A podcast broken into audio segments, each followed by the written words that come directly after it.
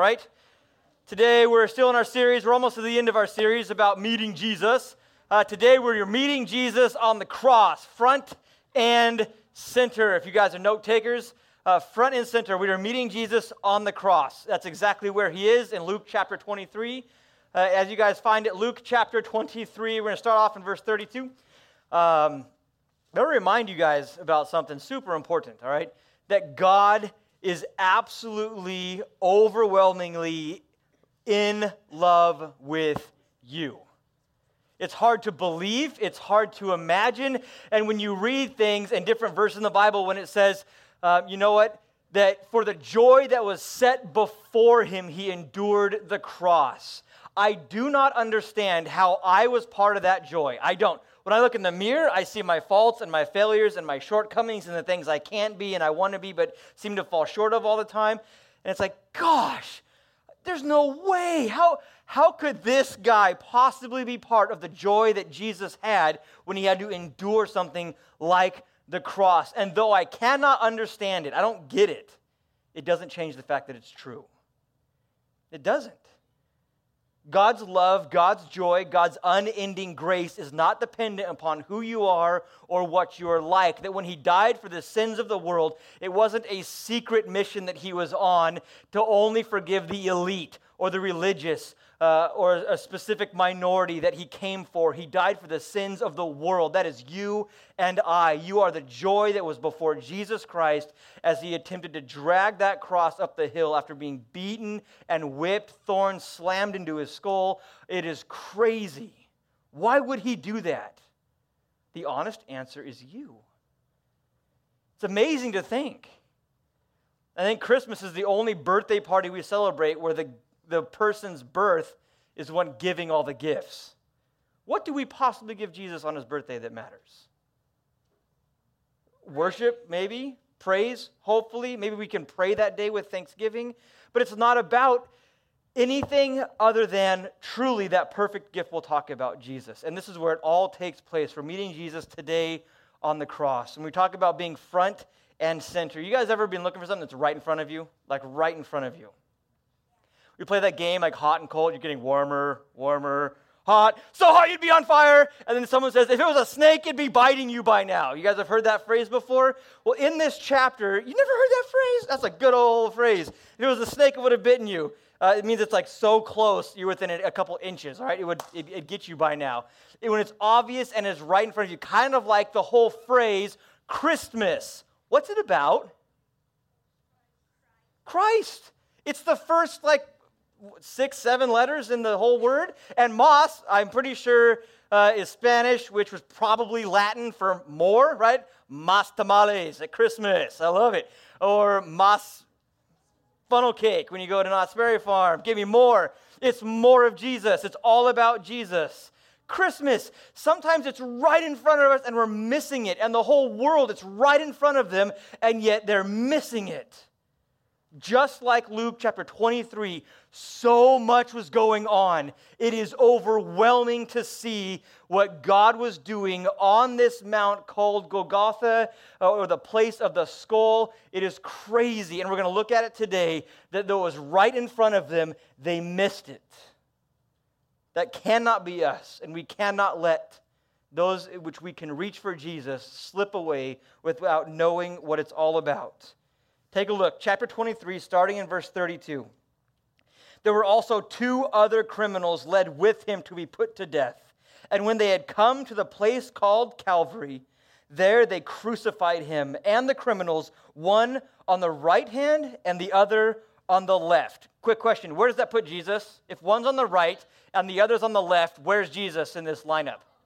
Dead center, right in the middle front and center. He's obvious. He's the focus. He's everything, even in the position of where he was on the cross. It's all about him from the very, very beginning. And when they had come to the place called Calvary, there they crucified him and the criminals, uh, one on the right and the other on the left. Then Jesus said, Father, forgive them, for they do not know what they do. And they divided his, uh, his sorry, and they divided his garments and they cast lots for them It's a crazy opening to this story. He'd already been tried. Remember, Pilate found him innocent. I found no guilt in this man. And they just cried, Crucify him. Give us Barabbas, the condemned murderer. We don't care. Give us the criminals. Just crucify the innocent. Kill Jesus. And it was against uh, anyone of authority. Their position was Jesus is guilty, he, or sorry, innocent. There's no guilt. He's sinless. He hasn't broken any rules. And yet they were pushed by popular opinion to do what they did not want to do. Pilate's own wife was saying, You better not have anything to do with this. Should have listened to her, huh? His own understanding, he should have listened to it, but he didn't.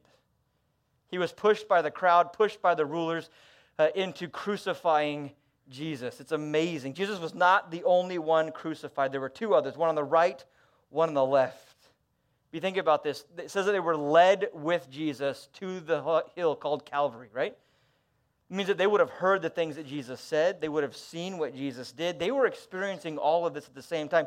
They were observing the attitude uh, and the character of Christ all the way from the place which he was uh, condemned, the place which he was beat and whipped, all the way up the hill and laid upon the boards, and the nails ran through his hands and his feet. They were right there observing the entire thing.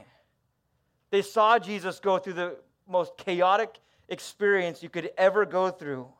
Crucified in a place called Calvary, other words, Golgotha, the place of the skull. It's this huge dome mountain, nothing on top, just a bunch of rock. It's slick, uh, and yet it is a place which everyone knew of. It wasn't there because that's where people died, it was there because of its shape. Um, it's not far outside of the city of Jerusalem, but Jesus was the center one on the right, one on the left. The place of being sinner is the place that was assumed to be the most guilty, the greatest offender. And so they put Jesus in the position of absolutely full and overwhelming guilt that when people would travel by and they would see the people hung upon the cross, it would be an example. It was supposed to be an example. You guys ever see movies where they, they hang people and leave them hanging on the road so when people come into the city, they know this is what we do to thieves or this is what we do to murderers.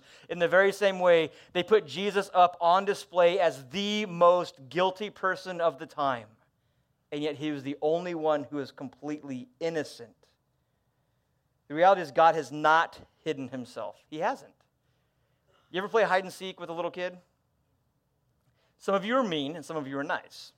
If you're mean, you stay hiding until that kid feels like he's alone and, and, and he can't find you or you disappear to the rapture happened, something, he's freaking out. Uh, you're, you're so good at hiding, you're like up in the top part of the closet and this little baby kid's crying, I'm alone. But then there's most of you guys who will sit dead center in the room, just put a blanket over you, and you're like, and they come into your room like, where are you? You're like, I don't know, where am I? We, we treat God as if he's this difficult person who doesn't want to be found and is hiding up somewhere very, very far away. And if we try hard enough, eventually we might come to see what he is like. That is not it. God has never put himself in a position that is difficult to find. His grace and His love and His mercy and His meekness puts him in this, the position that is just a simple covering that if we look through it, you would see Christ in all things. Think about the Bible. Was the things that God ever did hard to find out? You know how big the ark was, right? Huge, massive, overwhelmingly just gigantic. Do you think it would have been hard to find the ark? No, if you wanted to find the ark, as people probably knew, man, that Noah guy's up to something. What's he building? No, what are you doing? Building an ark? What's an ark? A boat? What's a boat? Boat floats in water. Ha, that's stupid. It's never rained. But the one thing for sure, it wouldn't have been hard to find the ark. It would have been obvious where the ark was. A whole lot of trees start missing. This gigantic project's happening. It took years. It was obvious. Think about other things throughout the Bible. When they were led out of uh, Egypt, what guided them? The nation of Israel. They were enslaved uh, by Egypt, and they're finally set free. Right? Moses like, "Let my people go." What did they follow? What do you think, Josh?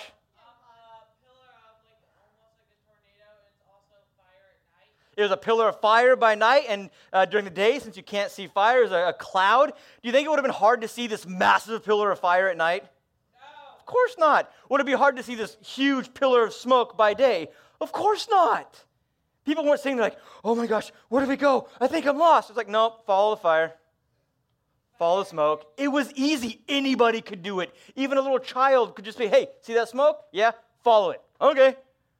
Whether the ark, huge, not hard to find. A pillar of fire by night and smoke by day, not hard to follow. The tabernacle, when they're given the dimensions of the tabernacle, that wouldn't have been a p- difficult place to go. The place was enormous and it was beautiful and it was full of uh, very intricate design and intentional layout. It was amazing. It wouldn't have been hard to find or understand or be part of. The question was, would you be willing to? All of, all of them the ark, would you be willing to get on it? Not if you can find it, then you can come with me. It's, you want to get on? Do you want to get on? That's the question. Same thing. There's the pillar of fire and smoke. It's not, can you find it? It's, will you follow? Same thing with the tabernacle. It's not, well, where to go? I can't worship God because I don't know where church is. Can you imagine not being able to find this place a block away? Give me a break. Look at our church. It's huge. It's like standing in the courtyard saying you're lost. Guys, God's not hard to find. He's never been hard to find since the very beginning. The question is that can we find God? The question is, are we willing to follow him? The people in Luke chapter 23 here are going through that very thing. Romans 1, verse 20 says, Since the creation of the world, his invisible attributes, his faithfulness, his power, his might, his sovereignty, his grace, his love, all of what God is, his unseen attributes, they are actually clearly seen. They're understood when you look at the things that are made, even his eternal power, his Godhead, so that they are without excuse. God's always put it on display who he is. No one has ever died having an excuse as to why they didn't believe in Jesus. John 16, verse 8, and when he had come, speaking of Jesus, he will, or sorry, the Holy Spirit, he will convict the world of sin and of righteousness and of judgment. The Holy Spirit has been coming along, convicting of sin the whole time. Not only is it difficult to not see the Lord, it's impossible not to understand his conviction. John 1 4 through 5. In him was life. This was speaking about Jesus. In him was life, and the life was the light of men. And the light shines in the darkness, and the darkness did not comprehend it. Jesus came to be seen, he came as light. I don't think he walked around glowing, all right? That's not what this is saying. It's that he was the truth and the hope and the life that the world needed, that he was there. He was in public places, he wasn't hidden. Question is do you want to see him? Do we want to see him? Yes. Right on. I hope. Front and center. Jesus was right in the middle of it all. So Jesus front and center, his position, right, on the cross, right in the middle. You with me so far? Well, what else? So much stuff's in here. Take a look. Uh, it was foretold in prophecy. It was foretold in prophecy way, way, way, way in advance what it would all be like. Isaiah chapter 46, uh, verse 9 through 10. It says, Remember the former things of old. It says, Look back and see what I've said. That's what he's saying. Remember the things from times past. For I am God and there is no other. There's no other God. If anyone ever tells you there's a whole bunch of gods or a whole bunch of uh, ways to get there, they're lying to you. There's one God. There's a lot of religions, right? Then what are all the other religions, by the way?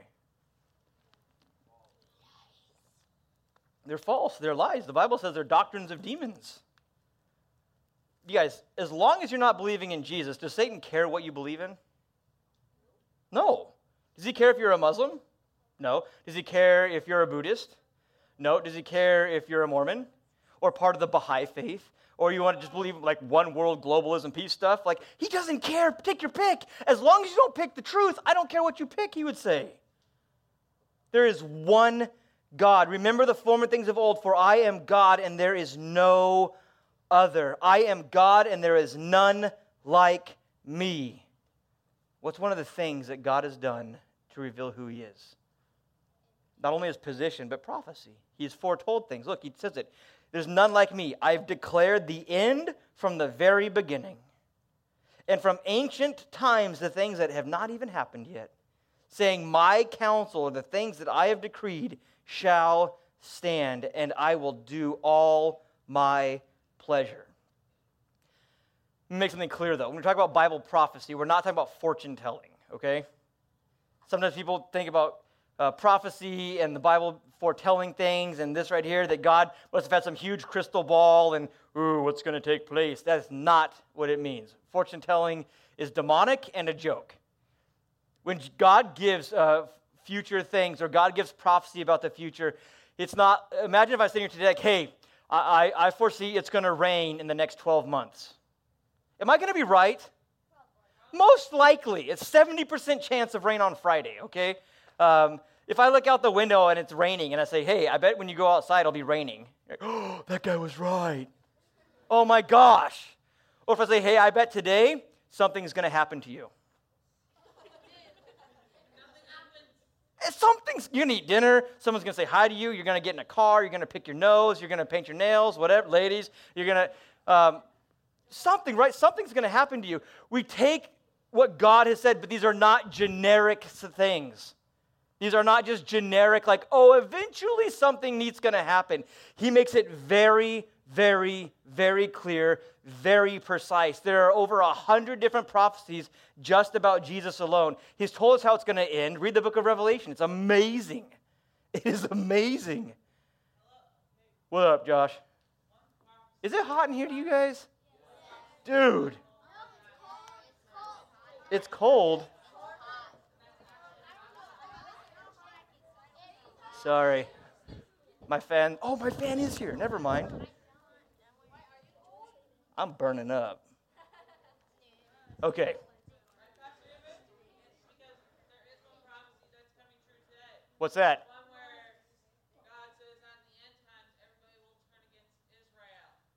It's in the process of getting there, but we're not there yet. It's happening though. Yeah, oh my gosh. Yeah, prophecies of Israel, crazy. We could spend a whole day talking about just that. So here's the deal. Take it out. When God gives prophecy, when God foretells things in advance, they're specific. They're not generic, like, hey, in the springtime, the grass might turn green, or hey, it might rain someday, or hey, something's going to happen to you. Okay?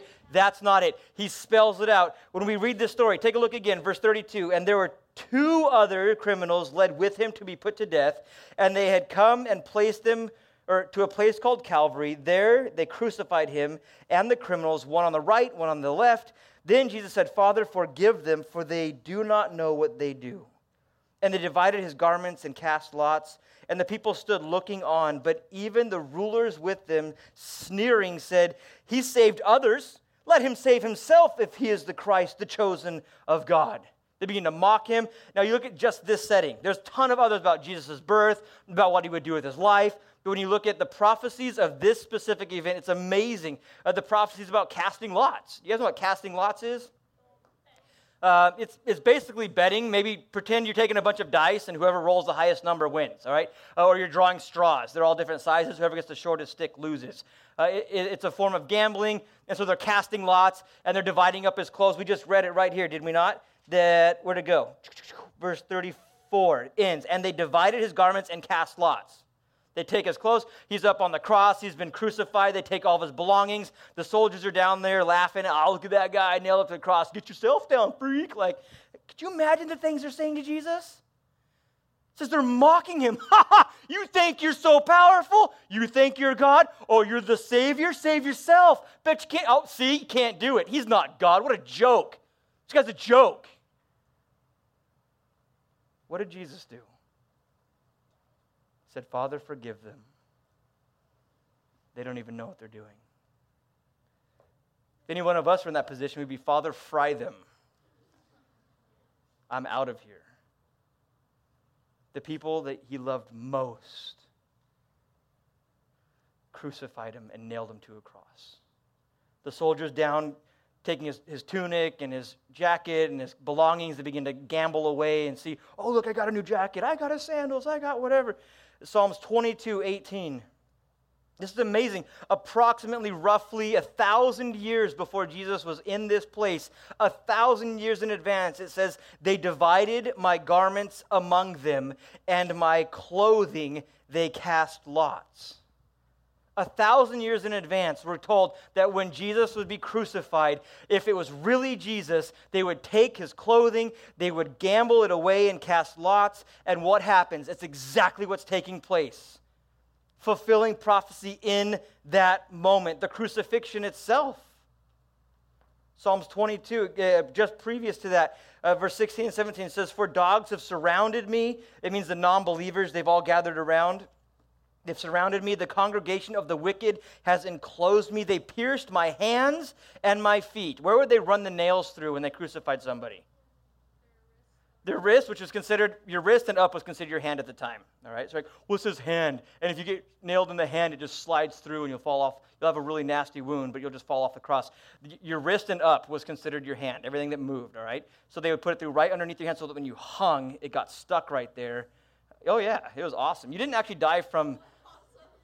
Well, we'll call it brilliant, not awesome. It was very smart. It was very smart. They could keep people alive for weeks on the cross.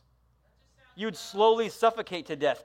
So they put him through, you'd, you'd slide down, but then it would stop, it'd get stuck, it'd be pulling your joints out. The longer you were there, your shoulder sockets, elbows, wrists would be popping out of its sockets, your ligaments would be being torn. But remember, before that, they'd whipped him how many times? You guys know? 40. 40 times. Like, what? 40?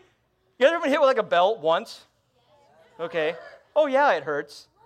Now, now, you know, oh, forget leather belts. Now, imagine taking a leather belt, all right? You with me so far? And you cut it, the end of it into uh, seven or nine, sorry, nine long, skinny pieces. And then you put bone and glass and stone. You tie little pieces, like basically little tiny knives, into the end of each nine pieces. And then imagine getting spanked with that. Boom! But here's the problem when they hit you with it, the stuff would stick into you. So they wouldn't come and take it out. They would just rip it out, and with it would come muscle and flesh and skin, and it was insane. So one strike equals nine of these tearing devices, yeah? Jesus got 40 of those. Anybody know what 40 times 9 is? 360 times he had the flesh ripped from his body. It's insane. It says at the end, you know what uh, like confetti looks like? Like the streamers? It says oftentimes your muscles look like streamers just hanging from your bones. It's insane. It says they, after that they took it and they nailed through his hands and through his feet. The reason, you know why they did the feet? You die too fast if they didn't do the feet. It was their way of keeping you alive because you would really die of suffocation. You'd sink down and this would all close off. You. And so, in order to breathe, you'd push up on the nail that was driven through your feet. You'd push up on that and try and get a breath and then sink back down and tear more ligaments and muscle. It was insane. When we talk about the cross and what Jesus went through, it wasn't this like just kind of hug that God gave us I love you. When we think Jesus died for us, it's so much more than that. None of us have ever seen anything close to what Jesus went through. Crucifixion wasn't invented until the Romans came into power, which is hundreds of years after this prophecy. It says, For dogs, the, the non believers, they've surrounded me. The congregation of the wicked, they have enclosed in on me. There's a whole crowd where Jesus is. It's fulfilling prophecy told approximately a thousand years in advance. They pierced my hands and my feet. I can count all my bones. How's that possible? Remember the whip? They said oftentimes you can see people's organs and intestines and their bones. It says they look and they stare at me. It says when they were done with Jesus, you couldn't even tell if he was a person or not. It says he was, he was, uh, you could not discern if he was a, a, a man, meaning mankind. You couldn't tell what the heck that guy was. He was so torn up. And prophesied. It was foretold. God knew what he's getting himself. Isn't it crazy? God knew what he's getting himself into. It's not like his plan went wrong. His, it was actually going according to plan. From the casting of lots and the soldiers dividing his clothes, God said it's going to happen. This is a prophecy. You'll know it's me when they begin to gamble my clothes away, and you'll know it's me when they run nails through my wrists and my feet, and they stare at me and they can see my bones. I won't be crucified alone. We're told in Isaiah chapter 53, 700 years in advance. 700 years in advance, we're told in Isaiah chapter 53 Therefore, I will divide him a portion with the great, and he shall divide the spoil with the strong. Here comes, because he poured out his soul unto death, and he was numbered with the transgressors. He's with the criminals or those who broke the law. He's numbered with them. It goes on. There's, there's two prophecies here for a second. But so far, just in this moment, we're seeing the casting of lots, the gambling for his clothes, prophesied a thousand years in advance. Uh, we're seeing the crucifixion that was prophesied a thousand years in advance, 700 years in advance. We're told he's not going to be crucified alone, but he's going to be numbered amongst the transgressors. The very same thing. Go to the next slide. It gives another one. It says, And he bore the sins of many and made intercession for the transgressors, the people that were there. What did he say when they're saying, This guy's a joke? Says the criminals on the cross, one, the right and the left. Know this for a minute. We'll talk about one of the guys in a second. But both of them were laughing and mocking him just like the people on the ground. Ha! Yeah, save yourself. Oh, you don't know what you're doing. You're crazy, man. they should have. The crowd, the criminals, the rulers, everybody was mocking Jesus, everybody making fun of Jesus. And what does Jesus do? Like prophesied in advance Father, forgive them. Forgive them, for they do not know what they're doing. Isn't it awesome? Jesus didn't, this is, this is seriously huge and super important. He did not pray, God, forgive me. Why didn't Jesus say, forgive me? He has no sin. Forgive me of what? There's nothing he did wrong. There's nothing to seek forgiveness over. He was the perfect, perfect sacrifice. It says, Father, forgive them, for they know not what they've done. The soldiers would have heard it, the two thieves would have heard it. And we got to pause for a second talking about this. Ignorant versus assumed grace. Okay? Ignorance versus assumed grace. There's a difference. You guys know what the difference is? The key thing Jesus has requested, Lord, forgive them. They don't know what they're doing, right? They don't know what they're doing. They don't understand. They don't see, even though it's right in front of them, like Christmas, or, or it's so obvious. I've fulfilled prophecy, and I'm right here. If you look in your dictionary, uh, the very word for they do not know what they're doing, or they know not what they're doing, it means to be unaware. They don't see it or they don't understand it. He says, God, forgive them. If God were to say, why? He says, they don't understand. They don't understand. Imagine if a little one year old baby learning to walk accidentally knocks over a vase. What do you do? You punish him. You spank him and sue him and lock him in the dungeon until he grows up, right? He didn't know. He didn't know. Or I remember when our kids were tiny, you pick them up and they're just like accidentally, they can barely keep their head up. They're like, and then they're like moving their hands and boom, hit you in the face, totally on accident. Would you turn around spank them at six months old? No. But when they're 10, or maybe you go home and try it now, see how much grace you get. Go slap your mom in the face, see what happens. Your life's over, right? Jesus says, Father, forgive them. He does not say, Father, forgive them, because they know exactly what they're doing. They know that I'm God. They know I'm the Savior. They know I'm the Christ, and they don't care, so forgive them. That's not what he said. He said, Forgive them. They don't see it. They don't see it. Father, forgive them. They don't know what they're doing. And so we take God's heart and the fact that God is love, and we just assume that we can sin our lives away. And in the end, God will forgive us. That's the assumed grace. They do not know what they're doing. The first part, forgive them for they know not, they don't see it, they don't understand it. 1 Timothy 1:13. When we sin in ignorance, there's an, an amazing amount of grace and mercy that God has for our lives. When we accidentally mess up, guys, God will forgive you so fast says, Although I was formerly a blasphemer, Paul's saying, Hey, look, I used to deny Christ. I used to persecute the church. I used to imprison Christians. I was a blasphemer, a persecutor, and an insolent man, but I obtained mercy. Why? Because I did it ignorantly, unaware. I didn't see it, and in unbelief. Acts 3:17, exactly the same thing. It says, "Yet now, brethren, this is Peter speaking. He's talking about two of the people who literally put the nails through the hands of Christ. He says, "You guys killed him, you guys crucified him, and yet now, brethren, I know that you did it in ignorance, as did also your rulers." Guys, when we sin in ignorance, God will forgive so quick. You guys ever mess up on accident? Maybe you lie and you didn't even mean to. You guys ever lie and you're like, "Where the heck did that come from?"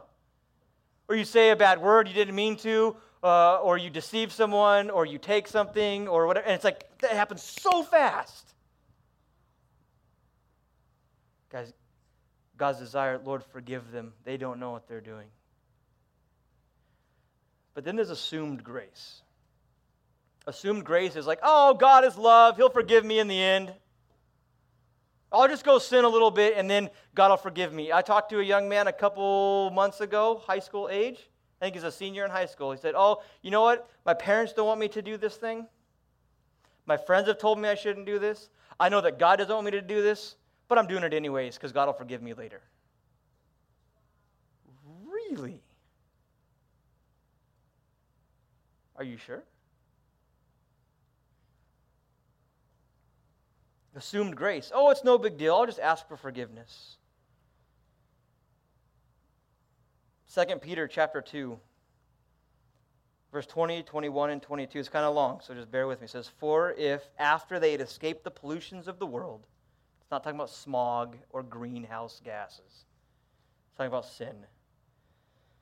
How'd they escape it? Through the knowledge of the Lord and Savior Jesus Christ. They are again entangled in them and overcome. Pause. This is talking about people. They come to church, they hear the gospel, like, dude, this is sweet. I'm cleaning up my life, I'm getting it together, I'm going to go for it. But they never actually give their lives to the Lord. There's never that submission. There's no mention of absolute faith in here. They just, they, they hear the gospel, they come out of the world, they become part of the church, they get Christian friends, they listen to Christian music, but they never become a Christian themselves. They escape the pollutions of the world through the knowledge, the knowledge, not the faith, the knowledge of the Lord and Savior Jesus Christ. And then they are again entangled in the world or in them and they are overcome. They go back to the thing, the life they had before. The latter end is worse for them than the beginning. It means hell will be worse for them than as if they never knew in the first place. For it would have been better for them not to have known the way of righteousness didn't say they got on the way, it says they knew about it. It would have been better if they did not even know the way of righteousness than having known it to turn from the holy commandment delivered to them. But it has happened to them according to the proverb a dog returns to its own vomit, and a sow, a pig, having been washed, jumps right back and wallows in the mud. The Lord warns us against assumed grace. The person who never really is a believer they know the way, they know the words, they know how to act for a while, but they never choose to get on that narrow path. They never put their faith in Jesus, they just knew about him. It says, For you, it will actually be worse in the end. And these are the same people like, Oh, I know about Jesus, I'm good. He said, Father, forgive them. They don't see, they don't know what they're doing. For the believer, we have a tendency sometimes to do that. Proverbs 3:12 though, I'll tell you right now. If you ever get this idea, and I believe that that friend I was talking to you guys about is a senior in high school who made that stinking knucklehead decision to go against his parents and against God and against this, everything he knew to be right. I think he's a believer. What's he doing? He's in for it. Proverbs 3:12 for the believer, what does it mean if we just assume God's grace? It says for whom the Lord loves, he corrects just as a father does to the son in whom he delights. I don't know what the spiritual spanking or grounding will be, but God's after him. He's in trouble. That when we assume God's grace in our lives because God is love, you better be very careful. You are in trouble with God. So far, Jesus, the position that he's in, dead center front and center on the cross, literally in the middle, the place of focus and attention. The prophecies told about that were to come.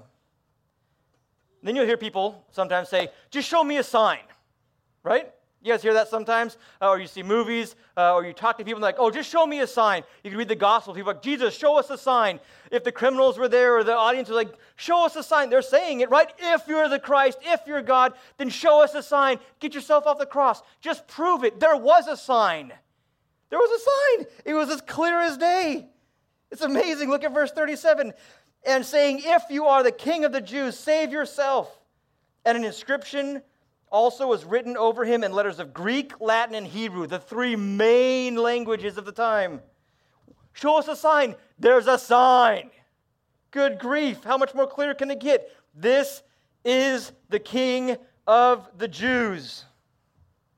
Golly. How much more obvious did it need to be? Fulfilled prophecy, the position being in the middle and focused on, then a sign put above his head. This is, not didn't claim to be, this is the King of the Jews. It's Pilate's response to Jesus' innocence. When we talk about King of the Jews, there can be some confusion. You're like, okay, I get it, but I don't get it. What does it mean? King of the Jews, what does it mean? Here's the definition. It's kind of long, but it gives some great understanding. It refers to an anointed king, a ruler of Israel who ushered in a messianic age, or basically they believed Jesus was going to be the tangible king with a scepter and a crown and a throne and everything, all right? They believed they were going to knock out Rome and take over Israel, which he will do. Read Revelation. He's going to wipe out the nations of the world and reign in Israel. It's just not yet. It's soon to be, but it's not yet. The king of the Jews, it referred to someone who was anointed to be the ruler of Israel, who ushered in that messianic age or the age of Christ, and whose rule is of justice, mercy, compassion, and peace. This is awesome. Revelation 19, verse 6, it says, And when he returns, the name written upon him, on his thigh, on his robe, is King of kings and Lord of lords. He's not just the King of Israel, he's the King of the world. He's not just the Lord, He's the Lord of all lords. This is funny. Look at verse 39 in Luke. It says, Then one of the criminals who were hanged blasphemed, saying, If you are the Christ, save yourself and us. He's like, Oh, yeah, get me down too. Just in case it happens to be true, let's throw myself in there. Guys, saving faith is a surrendering faith. It's not kind of a side note where you're like, oh, yeah, just a little bit for me too there's some interesting if statements. Check it out. The if statements. Uh, the rulers, the soldiers, and then I just call them criminal number one. I don't know what else to call them because we're told there's one criminal and then another criminal. So criminal number one, criminal number two. You can go to the next slide. Uh, we're talking about, oh, you can keep going. Keep going.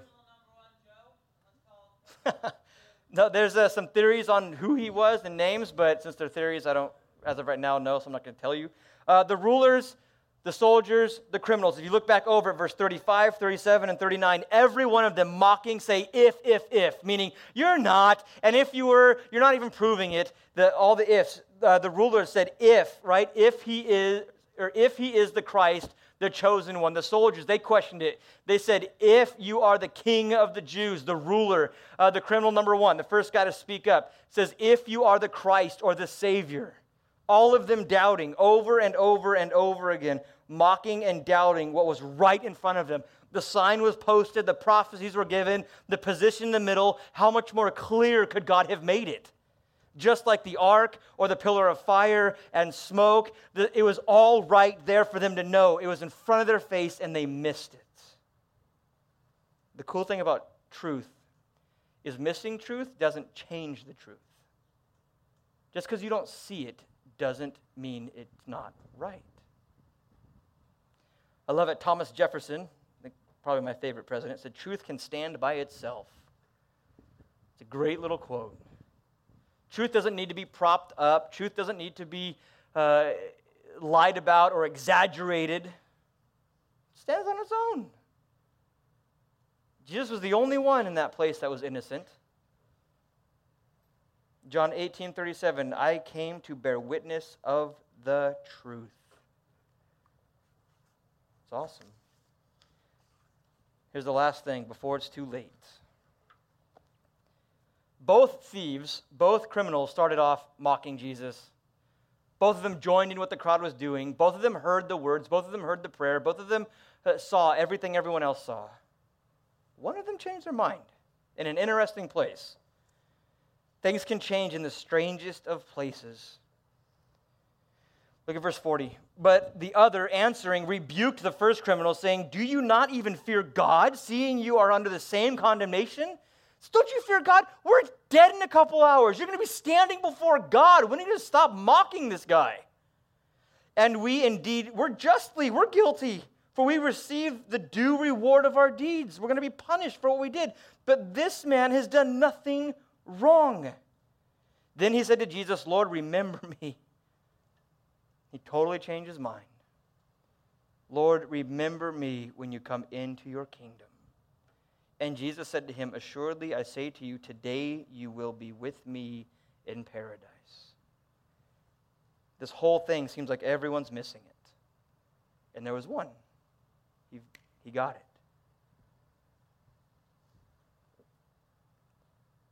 The Bible says our days are numbered. No one knows the day or the hour in which we're going to pass.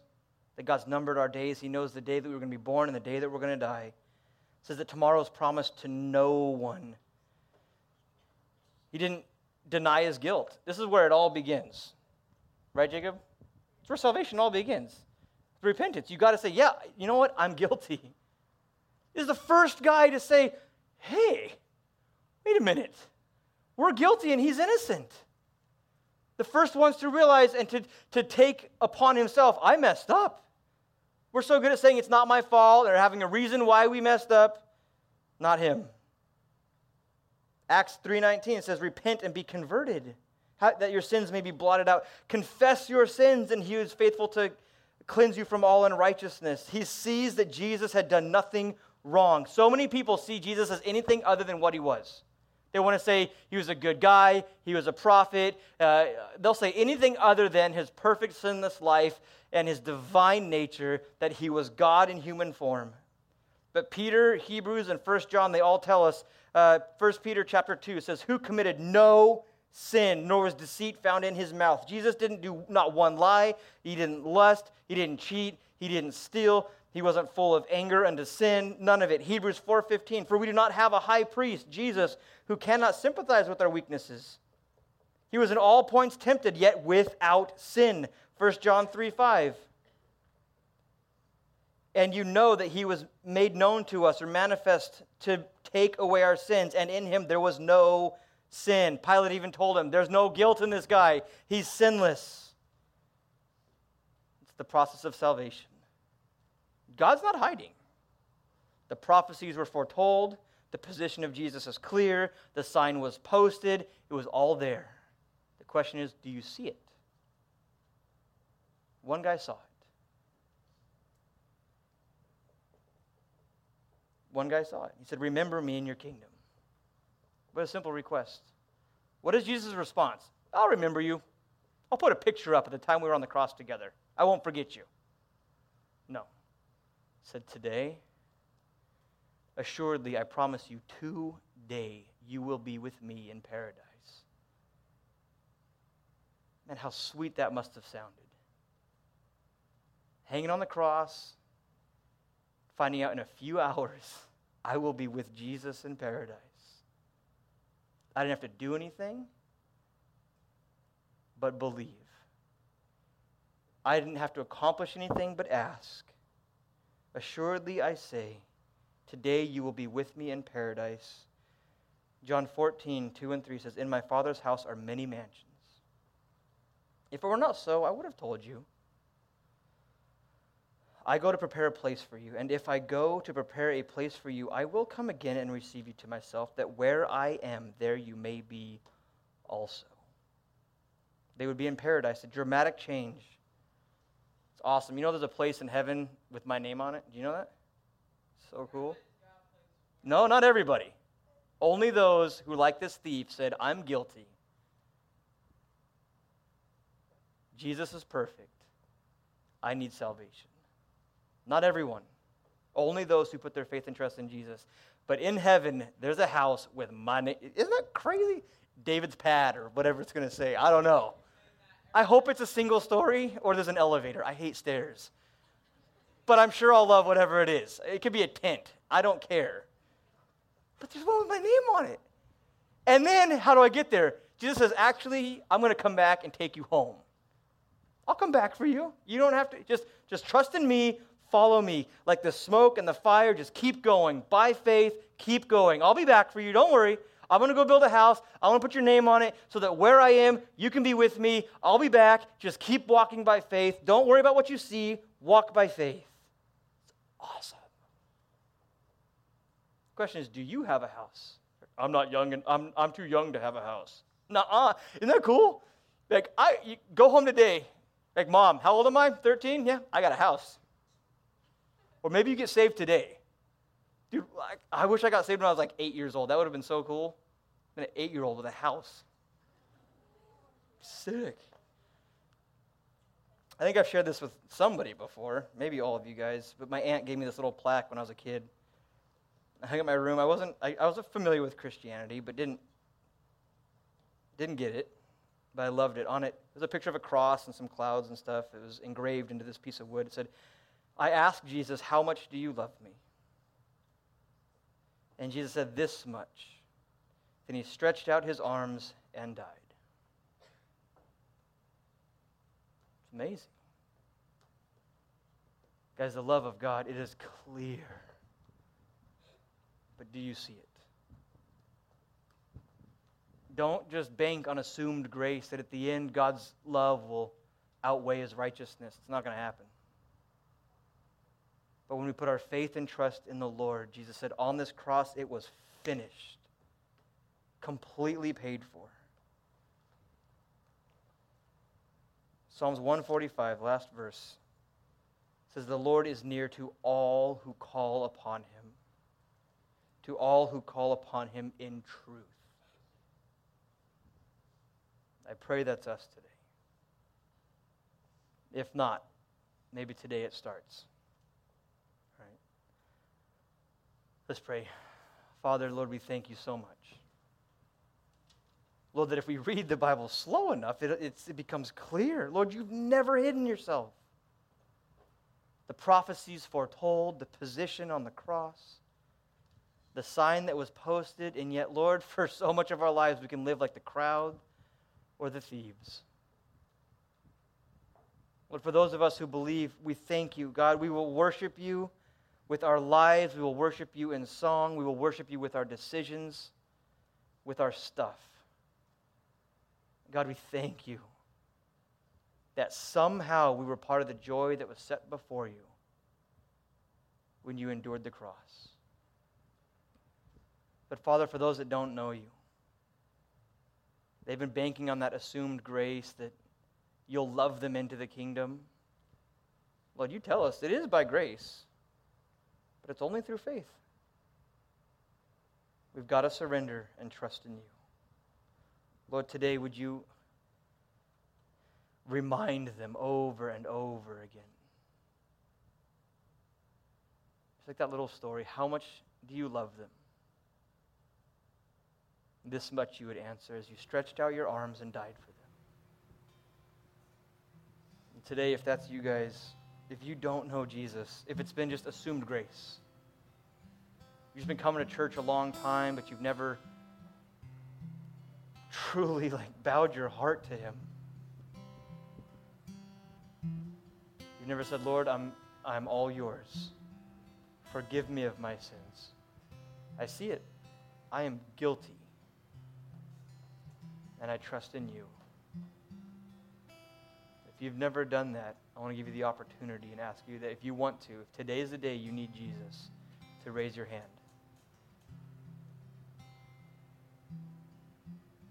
I see you in the back, man. You can put your hand down. It's awesome.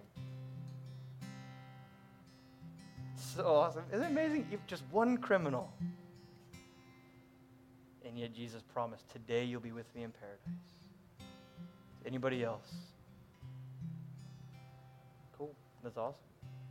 I want to give the rest of you guys an opportunity today to think about look, what's your walk like? What's your walk like? You walking with the Lord? Or you just been kind of playing around? No more playing around. You can have fun. I bet the disciples laughed more than anybody else on the face of the planet in the freedom that Christ had. But no more playing around with your faith. Follow him, all right? Uh, I know your head's down, but whoever you were in the back, raise your hand uh, come see me after. I want to share a couple, couple things with you, all right? If you guys need prayer as we close in worship, we'll be in the back. Come, let's pray, all right? We've got to be a body that prays. The Father's house is to be a house of prayer. Uh, otherwise, we'll see you guys on Wednesday. All right? Let's all stand and worship.